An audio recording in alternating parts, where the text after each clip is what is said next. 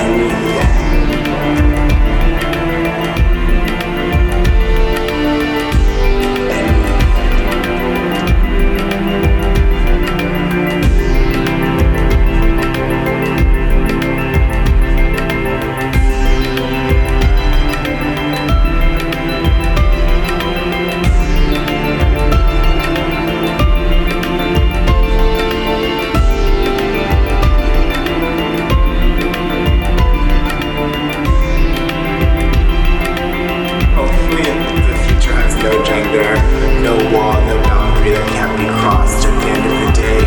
It's not about who's different, it's just about which layer of us is yet to be discovered.